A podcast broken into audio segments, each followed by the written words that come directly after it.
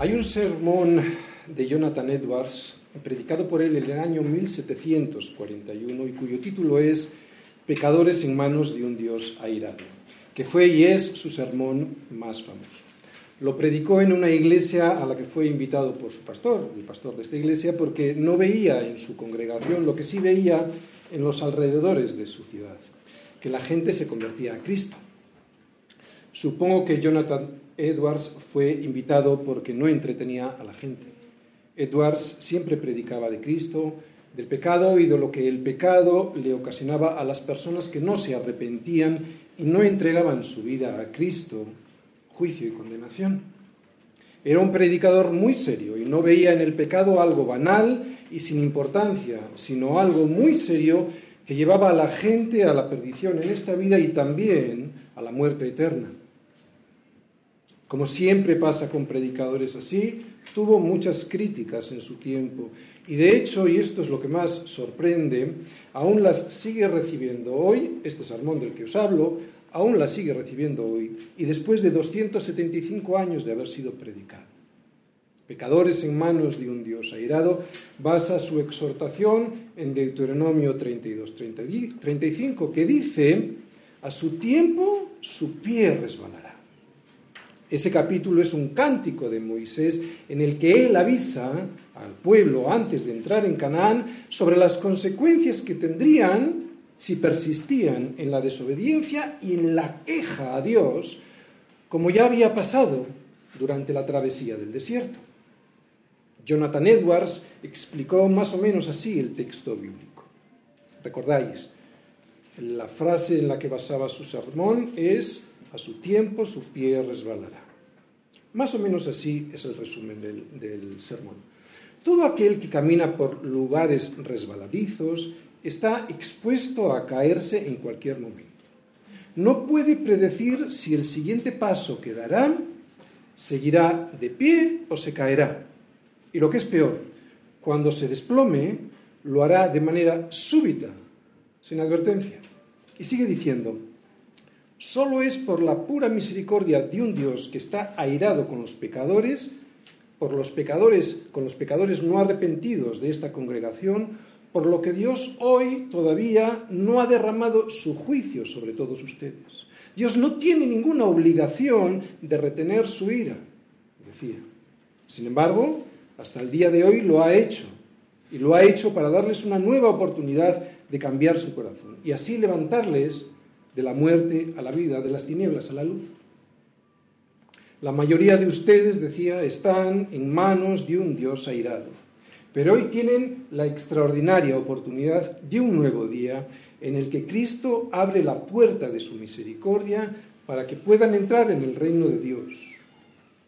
Y esta sería la síntesis ¿no? del inicio del sermón.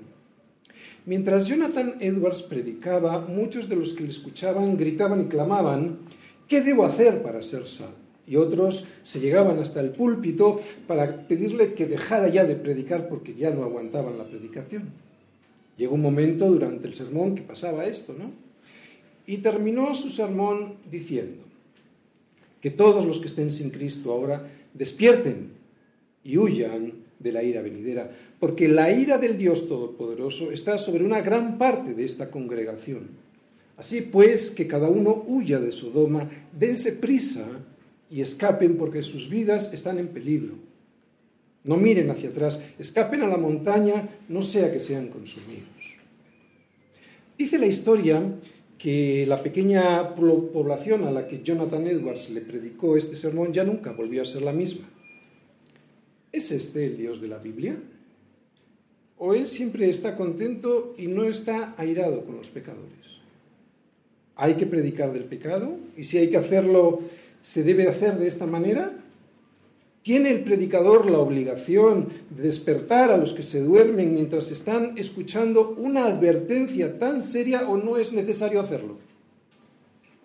Pues las respuestas a estas preguntas yo desde luego las tengo muy claras. Es cierto que no es el predicador quien convence de pecado, justicia y juicio, eso lo hace el Espíritu Santo, pero si el predicador no advierte y advierte seriamente del peligro, no está cumpliendo su misión. Así se ve por toda la Biblia, profetas, evangelistas, apóstoles, incluyendo a Jesús. Así que sí, este es el Dios de la Biblia y también hay que predicar del pecado, porque el pecado mata aquí y te lleva a la muerte allí. Por eso yo creo que es pura misericordia despertar a los que se duermen en la congregación cuando no ven que están en una situación tan grave. De esa manera, si les despertamos, tendrán la posibilidad de entrar en Canaán para disfrutar de verdad de la tierra prometida. Algunos lo harán como Moisés o Edwards, con pasión y con seriedad, y otros no lo harán o predicarán con chistes. ¿Por qué? Porque no querrán molestar a los que se duermen. Pero yo lo tengo muy claro. Y yo despertaré siempre a aquel que se duerme en la congregación. Pecadores en manos de un Dios airado es un sermón muy conocido. Y creo que es un sermón muy conocido porque el tema, el tema que trata y cómo lo trata hace que la gente salga de su letargo y descubra la peligrosa situación en la que se encuentra el edificio de su vida, que está en llamas y a punto de colapsar. ¿Crees que Dios está furioso contigo o eres de los que ya ha sido lavado por la sangre de Cristo? Porque el salmo de hoy solo lo van a poder entender y disfrutar aquellos que hayan huido en dirección a Cristo y así escapar de la ira venidera, como nos decía Jonathan Edwards. Y es que según la Biblia, solo hay dos tipos de personas, los malos y los malos, justificados por Cristo. Los malos, que son aquellos injustos que no han aceptado la justicia que es Cristo y los malos, justificados por Cristo, que son aquellos injustos que sí han aceptado la justicia que el Padre les ha enviado a través del Señor Jesús. Unos no le cantan a Dios y resulta que otros sí lo hacemos. Y además lo hacemos alegres porque descubrimos que no fuimos salvados por merecimiento alguno, sino por pura misericordia. De ahí la alegría, no solo al cantarle sino al servirle. Darme cuenta de que sin merecerlo yo y sin necesitarlo Él, me ha hecho una oveja de su prado, hace que yo venga ante su presencia con regocijo y sin quejarme. Porque no solo es un privilegio que yo le pueda cantar a Dios, es que es un privilegio que Dios me pida que yo le sirva. Por eso, Salmos 100, versículos del 1 al 5, Cantad alegres a Dios, habitantes de toda la tierra. Servid a Yahvé con alegría, venid ante su presencia con regocijo. Reconoced que Yahvé es Dios. Él nos hizo y no nosotros a nosotros mismos. Pueblos suyos somos y ovejas de su prado. Entrad por sus puertas con acción de gracias, por sus atrios con alabanza. Alabadle, bendecid su nombre, porque Yahvé es bueno, para siempre su misericordia y su verdad por todas las generaciones. Hijos en manos de un Dios alegre. Hijos que le cantan con alegría. Salmos 100. Hijos que le cantamos y servimos con alegría porque ya no somos pecadores en manos de un Dios airado. Somos hijos, adoptados y redimidos por un Dios que con nosotros Él está alegre está alegre y Él quiere que nosotros también lo estemos al darnos cuenta de que tenemos una salvación tan grande. Antes de continuar, lo primero que tenemos que recordar es que todo el mundo le sirve a alguien, que todo el mundo le canta a alguien. El problema del hombre es que como hemos sido creados para servir y para alabar a Dios, y no para, para servir y alabar a los ídolos que nosotros ideamos, cuando no lo hacemos así, o sea, cuando no cantamos a Dios ni servimos a Dios, cuando no le servimos ni le cantamos, lo que terminamos haciendo es sirviendo y cantando a cualquier otro, porque hemos sido creados para alabar y servir a Dios. Y cuando no lo hacemos así, terminamos sirviendo y alabando a cualquier otro. Y eso no trae ni gozo ni felicidad, por eso está el mundo como está. Por eso el Salmo 100 comienza de esta forma tan sensata que hemos leído, cantar alegres, a cualquiera no, cantad alegres a Dios, habitantes de toda la tierra. y servidle con alegría.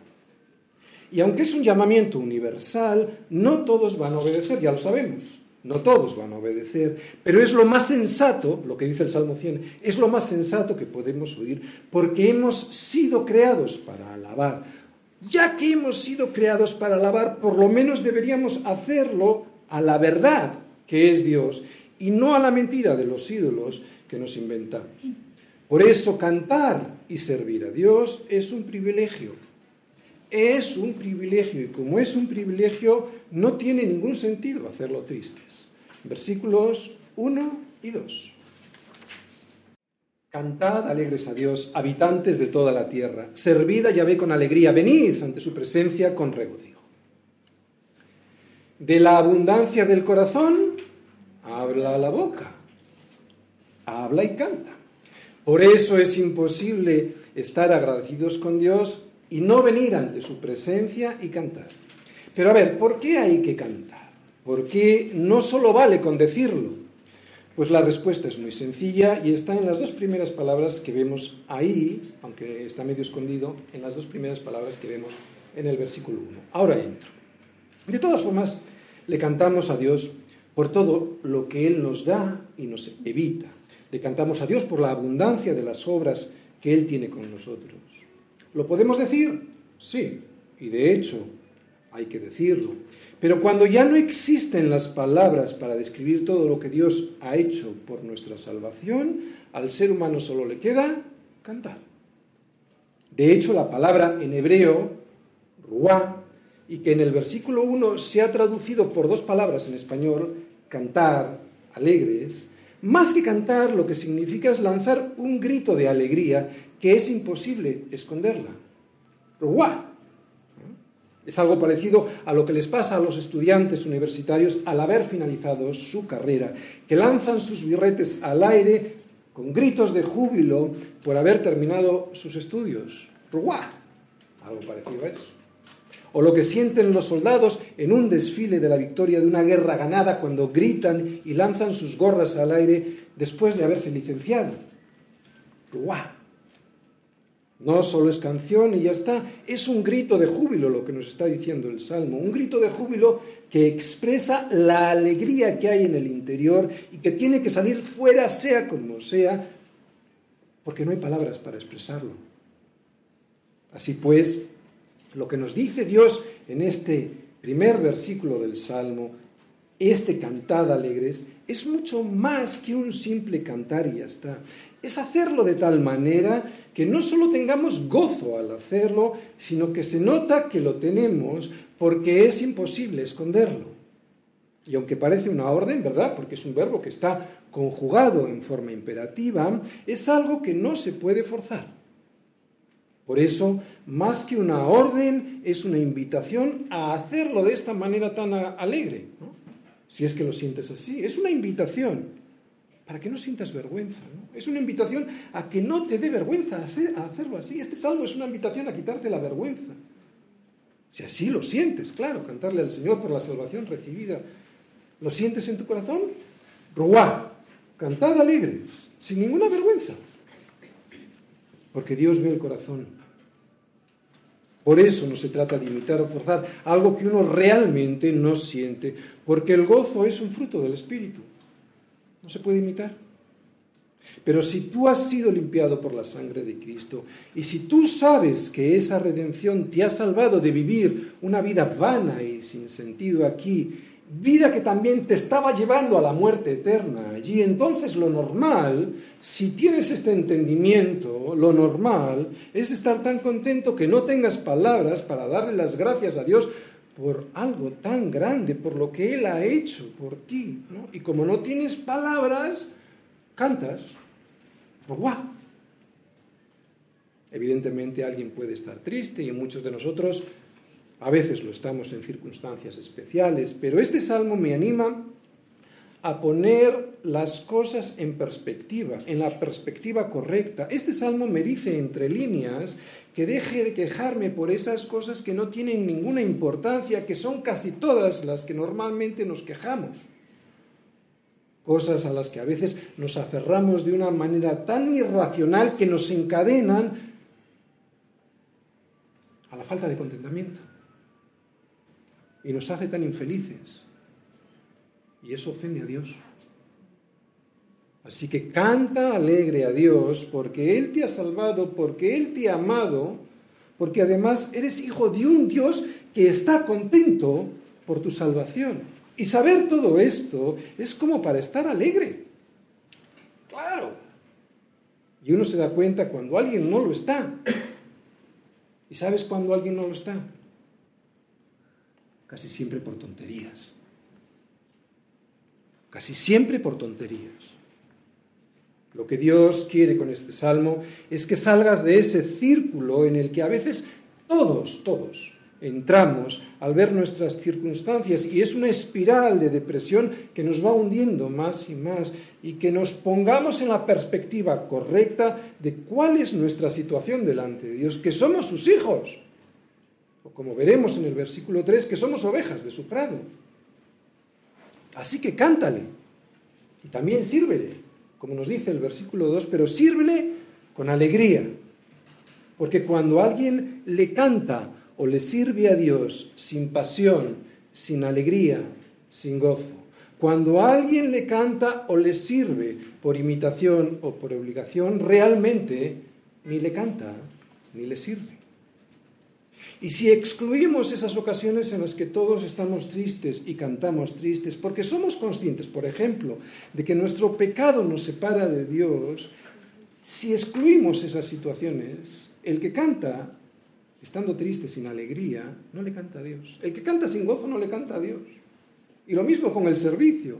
Aquel que sirve con pesar no le sirve a Dios. Porque la verdadera alabanza y el verdadero servicio es el que se lleva a cabo con júbilo y alegría. Vamos todos al Deuteronomio. Deuteronomio 28, versículos 47 al 48. Vamos todos a Deuteronomio, pues, 28, 47 y 48. Y nos fijamos ahí en una advertencia de Dios al pueblo de Israel. Fijad lo que dice. Por cuanto no serviste al Señor tu Dios con alegría y con gozo de corazón, por la abundancia de todas las cosas que te ha dado, servirás, por tanto, a tus enemigos, que enviaré, que enviaré, perdón, que enviaré el Señor contra ti, con hambre y con sed y con desnudez y con falta de todas las cosas, y Él pondrá yugo de hierro sobre tu cuello hasta destruirte. ¡Wow! ¿Qué nos enseña este versículo, estos dos versículos? Lo que nos enseñan es que solo se puede servir a Dios o a los enemigos. Esas son las dos únicas posibilidades que tiene el hombre. Por eso es un privilegio que Dios me pida algo. Por eso es un privilegio que Dios me pida que le sirva. Porque si Él no me lo pide, voy a terminar sirviendo a mis enemigos, sirviendo al diablo, al sistema de valores de este mundo, llámalo como quieras, y que ya sabemos muchos aquí a dónde nos termina llevando ese servicio. Pero todo el mundo o le sirve a Dios o le sirve al enemigo. Estar siempre quejándonos sin servir con alegría al Señor cuando hemos recibido tanto de Él es peligroso, como acabamos de ver en Deuteronomio 28. Es peligroso porque Dios nos está cuidando y nos está sirviendo y por nuestro bien lo que va a hacer es lo que vimos en Deuteronomio 28. O sea, puede mandarnos una temporadita hasta Babilonia para que sepamos lo que es servir al enemigo.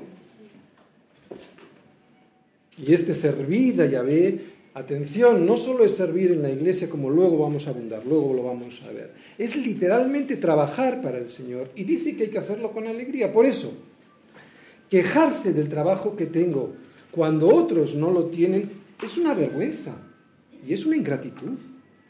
Quejarse cuando nos duele algo circunstancialmente, cuando hay gente que realmente lo está pasando muy mal en los hospitales, no solo es una vergüenza, es una ingratitud.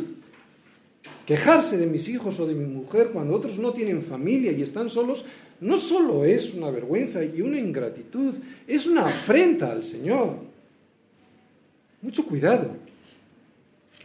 Estar alegres porque tenemos vida, ¿no? Aunque no tengamos un marido o un novio o hijos o una mujer o una novia. Estar alegres por la salud que tengo, aunque me duela algo. Estar alegres por servir en la iglesia, por tener una iglesia y servir en la iglesia, aunque solo tenga que colocar las sillas y hacerlo contento, eso es darle la gloria a Dios, porque si no lo hago así, corro el riesgo de servir lo mismo, pero a mis enemigos.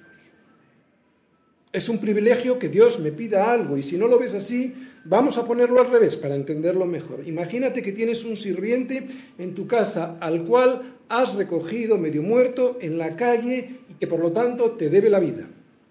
O tu hijo, que de alguna manera, de alguna manera te debe también la vida, solo de alguna manera. ¿vale? Y les pides, le pides al sirviente que te haga algo, que te sirva algo, pero lo hace siempre quejándose y lamentándose constantemente. ¿De qué te dan ganas?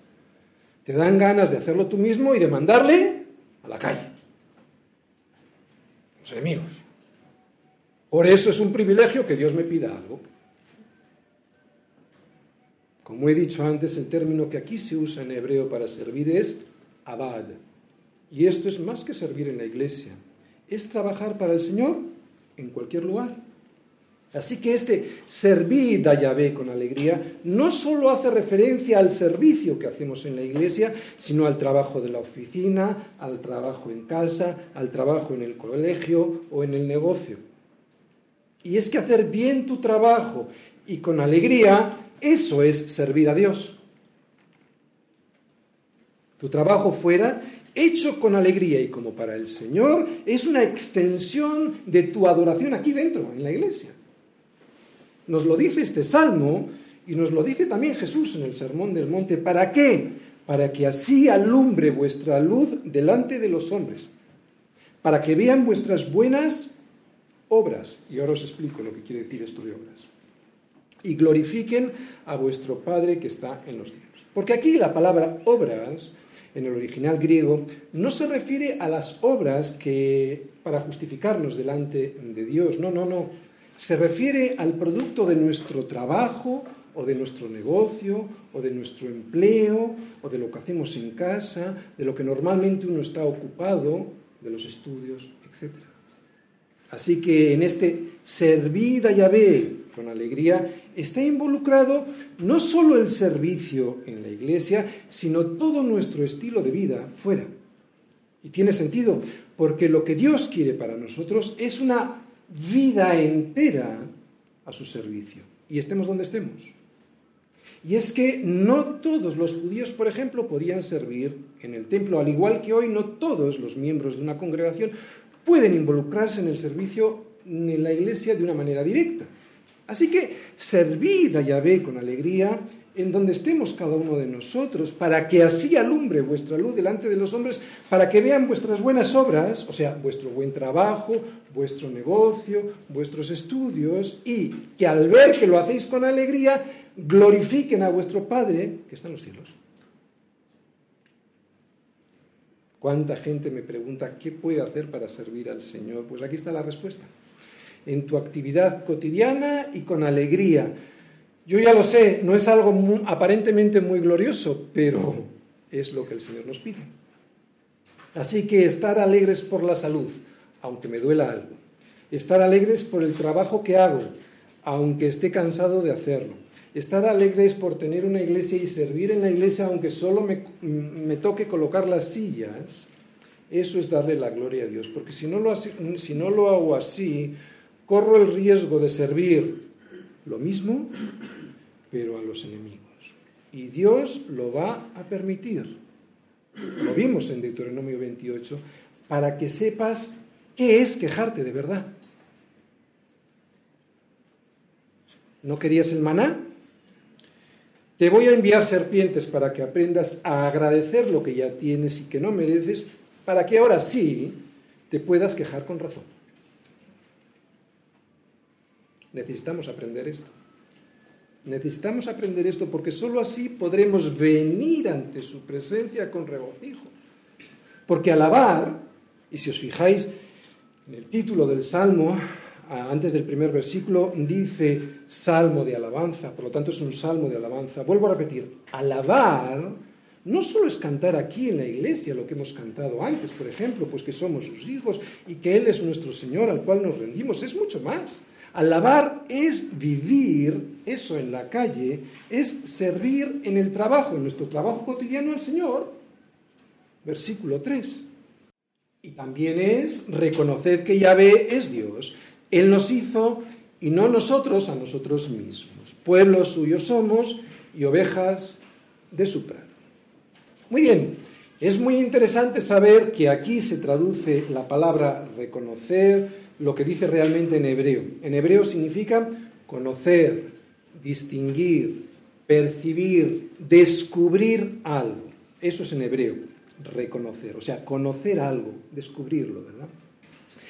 Así pues, una de las mejores formas que nosotros tenemos para, y la más segura, la mejor y la más segura, para descubrir, para percibir, para conocer que Yahvé es Dios, es a través de qué? De la predicación de la palabra, del devocional diario mío con la palabra. Por eso en la predicación de la palabra hay adoración. Por eso ahora mientras yo predico la palabra hay adoración. También cuando tú estás en tu devocional diario hay adoración. En la predicación, ¿por qué? Porque tanto el que predica la palabra proclama a Cristo adorándole, tanto él como el que escucha, porque está distinguiendo, porque está escuchando, porque está descubriendo la voz de Jesús, la voz del buen pastor a través de su palabra, y eso es estar a sus pies, por lo tanto eso es estar adorando. Y cuando estoy en actitud de adoración al escuchar su palabra, es cuando Él me permite conocer, reconocer que Él es Dios y conocerme yo. Y es aquí donde está el problema de este mundo, que no solo no conoce a Dios, sino que precisamente por eso es que no se conocen ni ellos mismos, por eso yerran en el blanco de sus vidas. Cuando conozco y entiendo quién es Dios, es entonces cuando puedo conocerme a mí mismo y recuperar mi identidad. La gente que no conoce a Dios no se conocen a sí mismos. Cuanto más yo conozco a Dios a través de su palabra, más me llego a conocer a mí mismo. Las personas que no reconocen en Yahvé Dios tienen su identidad tan perdida que no saben ni quién es su padre ni dónde está su casa. Y para los que me están escuchando solo en audio, en audio estoy señalando al cielo. No saben ni quién es su padre ni dónde está su casa. Gente que al tener su identidad tan cambiada provoca que no acierten en el propósito de su vida y sin reconocer que Yahvé es Dios y que Él nos hizo y no nosotros a nosotros mismos, la vida no tiene sentido. Puedes vivir como quieras, Nadie te puede decir si está bien tu vida o si está mal. Solo hay opiniones y preferencias. Pero si Dios nos ha creado, ay caray, entonces Él tiene todo el derecho de poner sus reglas. ¿Sí o no? Por eso no quieren reconocer que Yahvé es Dios. Cristo vino para que recuperemos nuestra identidad como hijos de Dios y para llevarnos de vuelta a casa. Pero para recuperar mi identidad y para volver a casa, tengo que reconocer que Yahvé es Dios. Reconocer que Él fue quien me hizo y quien me escogió, que ni fui creado por azar, ni tuve la habilidad para llegar hasta su casa por mis propios méritos. Fuimos creados especiales, sí, fuimos creados especiales. No somos animales evolucionados, por Dios. Eso lo ve cualquiera que no esté muerto. Dios nos dice en su palabra que Él nos creó a su imagen y semejanza para poder tener una relación con Él y que de esa manera pudiésemos reflejar su imagen, o sea, su gloria, su carácter, sus atributos, su alegría, como nos dice este Salmo 100. Pero la caída nos robó nuestra identidad manchándola y con ello estropeó el propósito original que Dios tenía con nosotros y nos alejó de Dios. No volvamos allí. Dios en su palabra me dice quién soy yo y eso, claro, me trae paz y libertad. Ya no tengo que andar buscando mi identidad entre los modelos equivocados que el mundo me vende y que ya he descubierto que solo me llevaban al abismo y a la esclavitud. Quien no reconoce que Yahvé es Dios y que Él nos hizo y no nosotros a nosotros mismos, en lugar de reflejar vida, la vida y el orden y el propósito de Dios, lo único que refleja es rebelión y desobediencia. Pero como ya he dicho, Jesús vino porque necesitábamos volver a casa y recuperar nuestra identidad y propósito. Vino a recuperar lo que se había perdido. Vino para que podamos recuperar nuestra imagen, para que podamos seguir restaurando esa imagen que perdimos. Vino para poder volver a ser aquellos que nunca debimos dejar de ser, hijos de Dios. No somos Dios, pero tampoco animales. Somos especiales. Y esto no es soberbia, esto es lo que Dios dice de ti y de mí. No somos monos evolucionados. Changos, dicen en México. Porque hemos sido creados a imagen y semejanza de Dios. Así que no te creas esa mentira que te quita la identidad y la responsabilidad de ser quien realmente eres. Y claro, por lo tanto, te quita también la libertad porque no se puede ser libre sin ser responsable. ¿Te das cuenta del engaño? Y los monos no son responsables. No busques tu identidad en las cosas creadas, busca tu identidad en el Creador de quien ha creado todas las cosas y para eso debes de ir a Cristo y Cristo es su palabra. Allí encontrarás tu identidad y al verte te darás cuenta cuánto se ha estropeado y que sin él estarás perdido.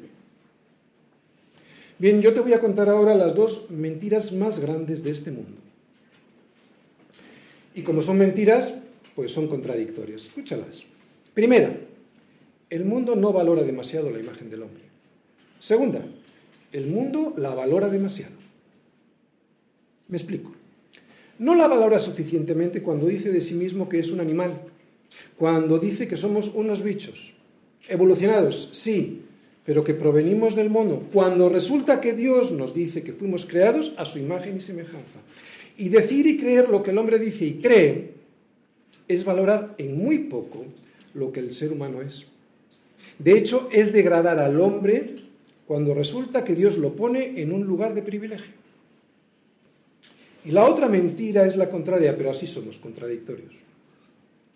Y consiste en que el hombre se valora tanto que cree que puede llegar a gobernarse a sí mismo, la vida y la sociedad que le rodean, sin tener que contar con Dios y su consejo, cuando resulta que no hay nada más que echar un vistazo a la historia para darnos cuenta de nuestra supina incapacidad para organizarnos como queremos organizarnos. El hombre aspira a un mundo perfecto al cual jamás llegaremos debido a nuestra incapacidad de ver nuestro pecado. Esta es la distorsión que tiene el ser humano de sí mismo y así nos va. Pero la verdad es esta, que no somos animales, aunque nos comportamos como tales, al rebelarnos contra Dios y sus consejos. Somos tan diferentes y especiales que fuimos creados aparte. Pero claro, si fuimos hechos a semejanza de Dios, también tenemos que reconocer nuestra responsabilidad ante él. No puedo decir que como vengo del mono, me comporto como un mono y así abdico de cualquier responsabilidad en mi vida. Es por, eso que la gente dice que venimos de los animales, para no tener responsabilidades. Es por eso. Y no solo nos hizo, con identidad y propósito. ¿De acuerdo? Con identidad y con propósito. Somos hijos de Dios y con un propósito, darle la gloria a Dios. No solo nos hizo con identidad y con propósito, sino que también nos dio un sentido de pertenencia. Si es que la gente que no tiene a Dios está huérfana, no tiene padre, ni casa. Nos dio un sentido de pertenencia, porque pueblo suyo somos y ovejas de su prado. ¿Sí o no? Fue Él quien nos hizo y no una explosión. Por eso le pertenecemos. Y aquí podemos ver a Cristo en este versículo, ¿verdad? Al igual que en el siguiente, ya lo veremos, porque de cierto, de cierto os digo, yo soy la puerta de las ovejas. Todos los que antes de mí vinieron, ladrones son y salteadores, pero no los oyeron las ovejas. Yo soy la puerta. El que por mí entrar, el que por, el que por mí entrare, será salvo y entrará y saldrá y hallará pastos.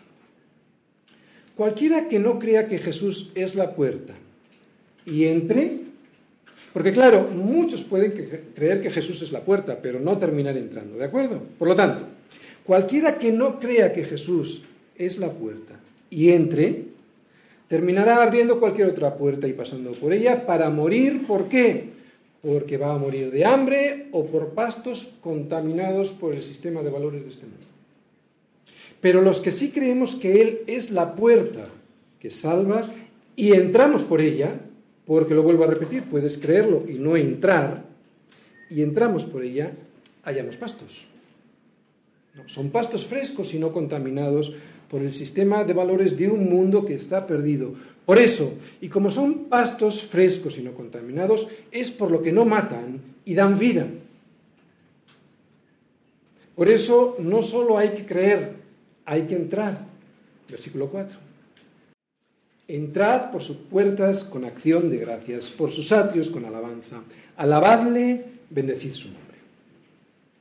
Bien, yo recuerdo en alguna ocasión a personas a las que le he hecho algún favor importante y que cuando lo recibieron, cuando recibieron lo que no tenían y necesitaban, pues se marcharon sin despedirse y sin dar las gracias por el servicio y el favor recibidos. Nadie está en el ministerio esperando que le den las gracias, nadie. Pero uno siente vergüenza ajena cuando alguien no es agradecido pudiendo serlo. Desgraciadamente todos podemos caer ahí y no nos engañemos, todos lo hemos hecho, aunque pensemos que no ha sido así. Y es que todos participamos de la misma naturaleza caída, que aunque ha sido ya regenerada en nuestra mente y en nuestro corazón, en nuestro espíritu, en la carne a veces pues nos hace pasar pues malas pasadas, ¿no? Por eso es muy importante ser conscientes de lo que ahora vamos a aprender en este versículo y no decir que yo no lo he hecho o que yo no soy así, porque si no dar las gracias por algo sin mucha importancia puede resultar muy desagradable, imagínate comportarse así con aquel que te ha dado la vida y que, y que además te ha redimido con su propia sangre. Si resulta, ser, si resulta desagradable ser desagradecido, ¿no? Con alguien que te ha hecho nada, algo sin importancia, imagínate, imagínate ¿Cómo puede ser comportarse así con aquel que te ha dado la vida y que además ha muerto por ti, redimiéndote con su sangre? La gratitud que se calla no es gratitud. Solo hay verdadera gratitud cuando conlleva acción de gracias. De hecho, la ingratitud es un producto del orgullo del corazón, casi nunca del despiste, casi nunca del despiste. Y si esto es así, ¿sabes lo que suele hacer Dios? Retener la bendición. Como un padre que se da cuenta de la ingratitud de su hijo y entonces no le sigue dando las cosas que él desea para que aprenda a dar gracias. No tanto por la acción en sí de dar gracias, sino porque darlas es el síntoma de que realmente está agradecido. Y atención, esto hay que aprenderlo. Como un padre se lo enseña a un hijo. Hay que aprenderlo. Vuelvo a repetirlo. La gratitud que se calla no es gratitud, suele ser orgullo. Como digo, ser agradecido es algo que se aprende, es necesario aprenderlo y practicarlo. Por eso quiero compartiros una historia que me parece muy reveladora de cómo yo creo que debe ser el corazón de alguien que ha aprendido a ser agradecido. ¿Conocéis a Matthew Henry? Es un comentarista, tiene un comentario muy famoso, escrito hace ya más de 300 años. Y en una ocasión a Matthew Henry lo asaltaron y al llegar a su casa comenzó a escribir en su diario lo siguiente. Señor, ayúdame a ser agradecido. Primero, porque nunca me habían robado antes. Segundo, porque lo que se llevaron tan solo fue mi cartera y no mi vida. Tercero, porque aunque se llevaron todo lo que yo tenía, no era mucho. Y cuarto, porque el que ha sido robado he sido yo y no el ladrón. Yo no fui quien robé. Híjole. Esto es dar gracias, es dar gracias a Dios en todo y por todo. Pablo lo dice en 1 de Tesalonicenses 5:18, dad gracias en todo, porque es la voluntad de Dios para con vosotros en Cristo Jesús. Y en Efesios 5:20, dando siempre gracias por todo al Dios y Padre en el nombre de nuestro Señor Jesucristo. En cualquier circunstancia, por cualquier circunstancia. Por eso debemos entrar siempre por esas puertas con acción de gracias. La gratitud siempre es el reconocimiento de algo que yo valoro.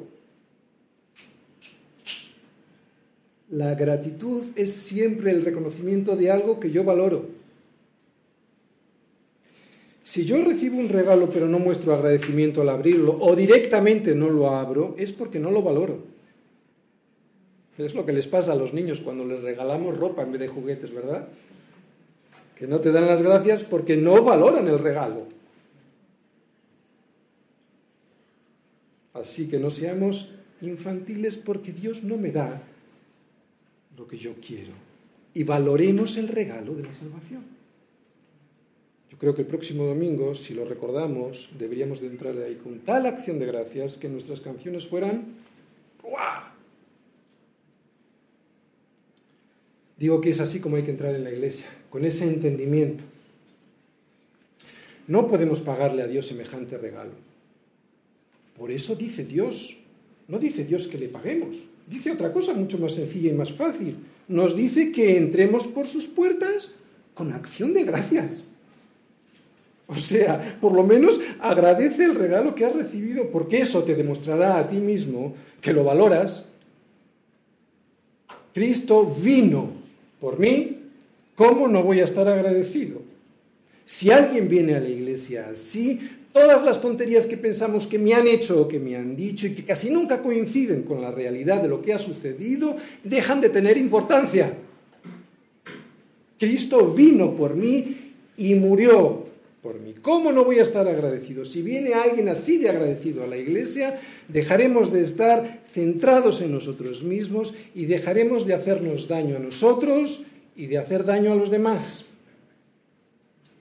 Cristo vino y murió y además vendrá a buscarme. ¿Cómo no voy a estar agradecido? Si alguien viene así a la iglesia, podrá cantar alegre porque estará centrado en Cristo y no en sí mismo y en sus problemas que normalmente son verdaderas tonterías. Y es que gratitud y alegría es lo mismo, ¿sabías? Gratitud y alegría es lo mismo porque lo contrario de la gratitud es quejarme constante y permanentemente. Y la queja permanente se evita cuando nuestra mente y corazón, otra vez, la queja permanente se evita cuando nuestra mente y corazón están saturados de su amor y de lo que Él hizo por mí en la cruz. Si tu mente y tu corazón están rebosando de estas verdades, dejarás de quejarte de lo que te han dicho o hecho, sea cierto o no. Si alguien tiene su corazón repleto y sembrado de estas acciones de gracias, entrará por la puerta de la iglesia o de su casa o de su trabajo sin queja y sin rencor, diciendo siempre gracias, gracias, gracias. Debemos tener mucho cuidado de no entrar por sus puertas sin acción de gracias, sin alabarle ni bendecir su nombre. Es muy peligroso para nuestra alma y para la de nuestros hermanos, porque rebotamos toda nuestra frustración contra ellos. Y, solo, y no solo digo, está eh, la queja expresada exteriormente, ¿no? O sea, no solo tenemos, cuando nos quejamos, no solo es esa queja que expresamos exteriormente, hay otra queja. También está la que nos callamos y disfrazamos de resignación. Porque como sabemos que como cristianos debemos tener contentamiento, pero la resignación, que no es un concepto evangélico sino católico, no es entrar por sus puertas con acción de gracias, porque en la resignación no hay gratitud. ¿Entiendes? Por eso, aunque las cosas nos vayan mal, aunque las cosas nos vayan mal, no hay que rebelarse contra Dios ni resignarse. Nosotros sabemos que los que aman a Dios, todas las cosas les ayudan a bien.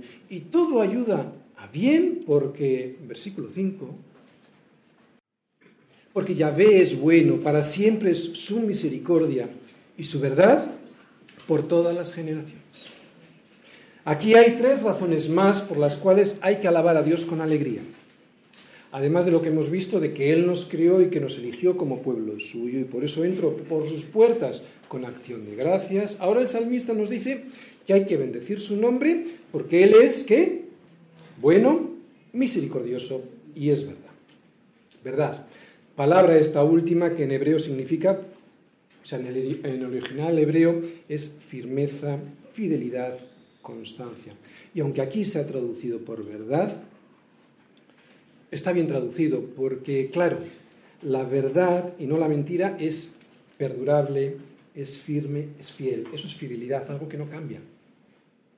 Por eso está bien traducido también. Es constante, es eterna. Quiero decirte algo. Hay tanto amor en sus ojos por ti, a pesar de tu pecado y de tu caída. Hay tanta misericordia y fidelidad en tu vida y en la de tus hijos, que por la misericordia del Señor no hemos sido consumidos. Si tú eres una oveja de su prado, y si Él es tu pastor, has de saber que no hay nada que le pase a alguna de sus ovejas que Él no sepa. Y además de que Él lo sabe, Él es bueno, es misericordioso y fiel. Recordar la palabra verdad es fiel y fiel, fiel para llevarte hasta el final del camino. Tú y yo cambiamos de opinión muy fácilmente, por eso no somos fieles.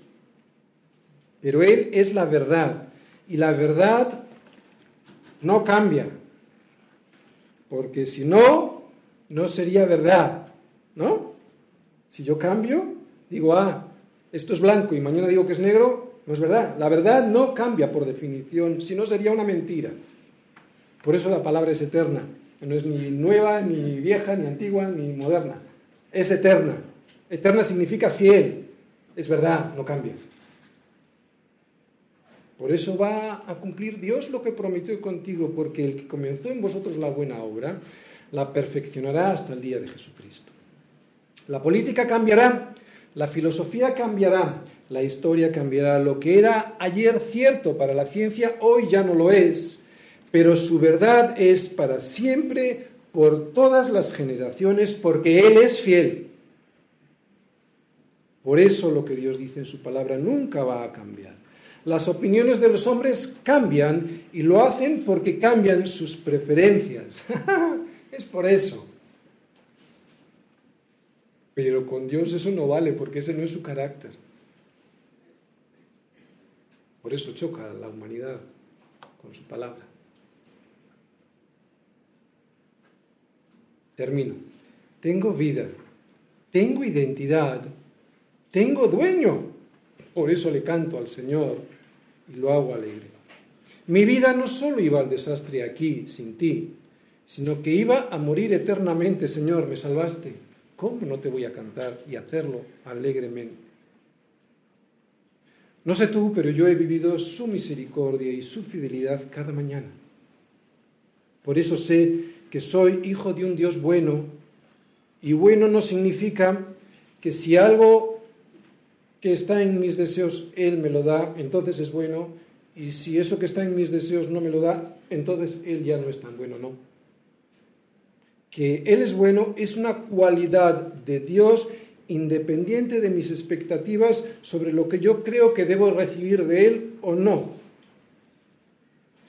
Igual que un buen padre busca el bien de su hijo independientemente de lo que el hijo crea que deba recibir de su padre, Así es Dios. Bueno, aunque a mí no me lo parezca porque no he recibido lo que yo creía que debía recibir. Por eso cuando vivo agradecido por lo que tengo y por lo que soy, cuando vivo agradecido por la familia que tengo y por los hijos que tengo y por la casa que tengo y por el trabajo que tengo y por la iglesia que tengo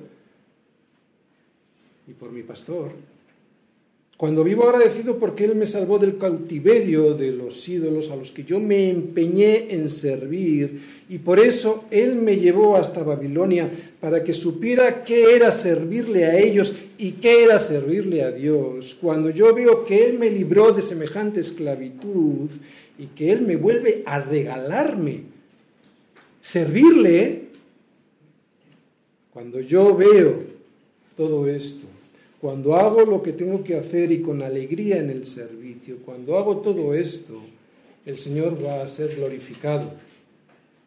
¿Por qué?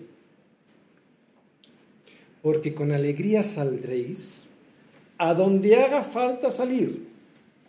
A salir a servir me refiero. Al trabajo, a la oficina, al negocio, a los estudios. Vuelvo a repetir. Porque con alegría saldréis a donde haga falta salir y con paz seréis vueltos. Los montes y los collados levantarán canción delante de vosotros y todos los árboles del campo darán palmadas de aplauso. ¿Y por qué hasta la creación dará esos aplausos? Pues porque si tu actitud es alegre y con agradecimiento, en el trabajo, en la oficina, en el negocio o en la universidad, entonces estarás anunciando el reino de los cielos. Por eso, Iglesia, y porque somos hijos en manos de un Dios alegre,